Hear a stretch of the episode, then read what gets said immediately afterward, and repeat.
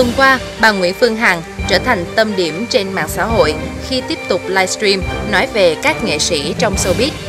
Điều đáng nói là buổi livestream của bà Hằng khiến nhiều người choáng ngợp bởi lượng người xem kỷ lục. Những thông tin bà Hằng đưa ra có lẽ đã khiến không ít người cảm thấy nóng trong người.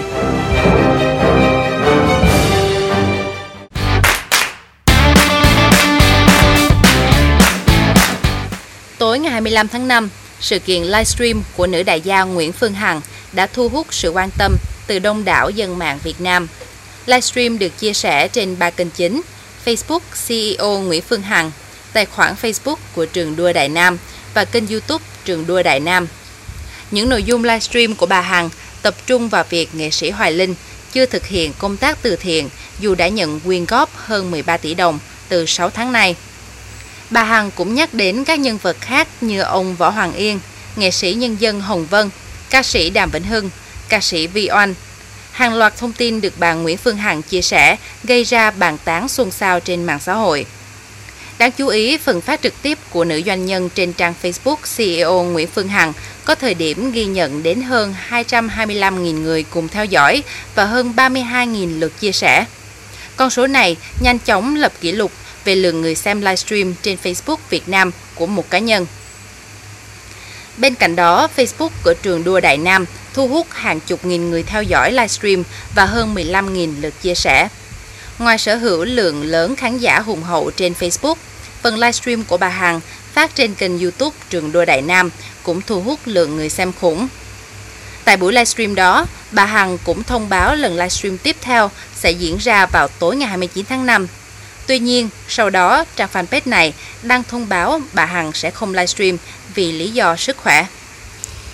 Liên quan đến các buổi livestream của bà Nguyễn Phương Hằng, ông Lưu Đình Phúc, Cục trưởng Cục Phát thanh Truyền hình và Thông tin Điện tử, Bộ Thông tin và Truyền thông xác nhận ông đã trao đổi với Sở Thông tin và Truyền thông thành phố Hồ Chí Minh về xử lý vụ việc bà Phương Hằng thoá mạ, chửi bới một số cá nhân, nghệ sĩ.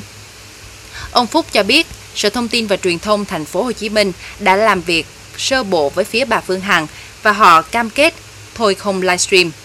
Trước đó, Sở Thông tin và Truyền thông thành phố Hồ Chí Minh nhận được văn bản từ Hội nghệ sĩ sân khấu thành phố Hồ Chí Minh phản ánh việc bà Phương Hằng gần đây liên tục livestream xúc phạm, thóa mạ nhiều nghệ sĩ thuộc hội.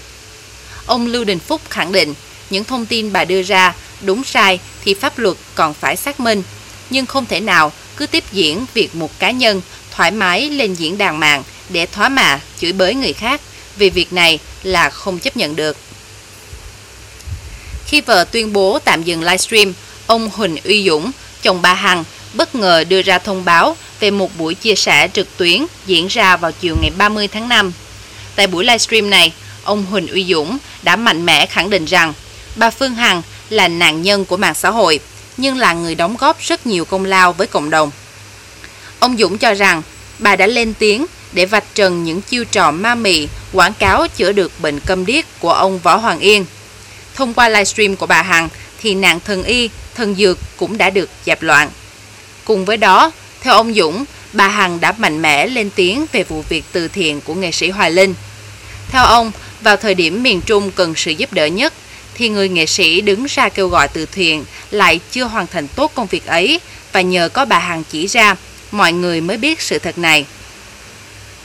Xuất hiện tại buổi livestream, bà Hằng tiếp tục khẳng định sẽ bỏ lại mọi lùm xùm mình đã nhắc tới thời gian qua, bởi tất cả đã có pháp luật giải quyết và khẳng định tất cả cần thượng tôn pháp luật. Trên thực tế, công cụ livestream phát sóng trực tiếp đã được người dùng mạng xã hội sử dụng ngày càng nhiều. Tuy nhiên, không ít nội dung livestream xuyên tạc chửi bới, xúc phạm đối với người khác và để lại những hậu quả nặng nề.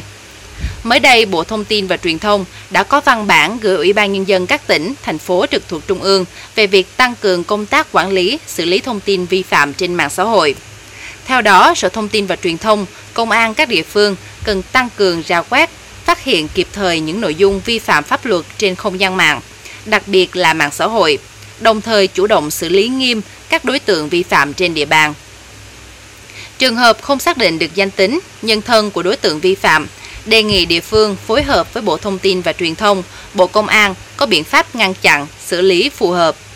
Cũng trong công văn này, Bộ Thông tin và Truyền thông cho biết, qua công tác quản lý nhà nước về thông tin trên mạng, Bộ nhận thấy thời gian gần đây xuất hiện hiện tượng một số đối tượng đã lợi dụng các tính năng của mạng xã hội như phát sóng trực tiếp livestream, chia sẻ hình ảnh, video clip,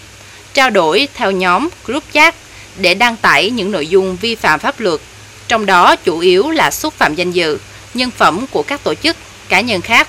sử dụng ngôn ngữ phản cảm, vi phạm thuần phong mỹ tục, tung tin giả, tin sai sự thật, quảng cáo, kinh doanh dịch vụ trái phép, gây bức xúc trong dư luận xã hội, ảnh hưởng đến trật tự an toàn xã hội. Vì vậy, Bộ Thông tin và Truyền thông đề nghị Ủy ban Nhân dân các tỉnh, thành phố chỉ đạo Sở Thông tin và Truyền thông, Công an tỉnh, thành phố trực thuộc tăng cường công tác quản lý, xử lý theo thẩm quyền được giao. Từ năm 2017 đến nay, Bộ Thông tin và Truyền thông đã chỉ đạo Sở Thông tin và Truyền thông địa phương xử lý nhiều trường hợp người dùng mạng xã hội YouTube, Facebook vi phạm.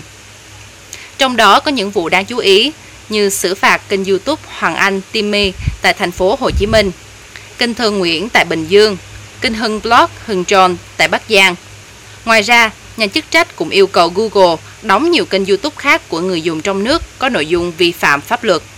Ở một xã hội thường tôn pháp luật thì không có chuyện người này nhân danh công lý để xúc phạm danh dự của người khác.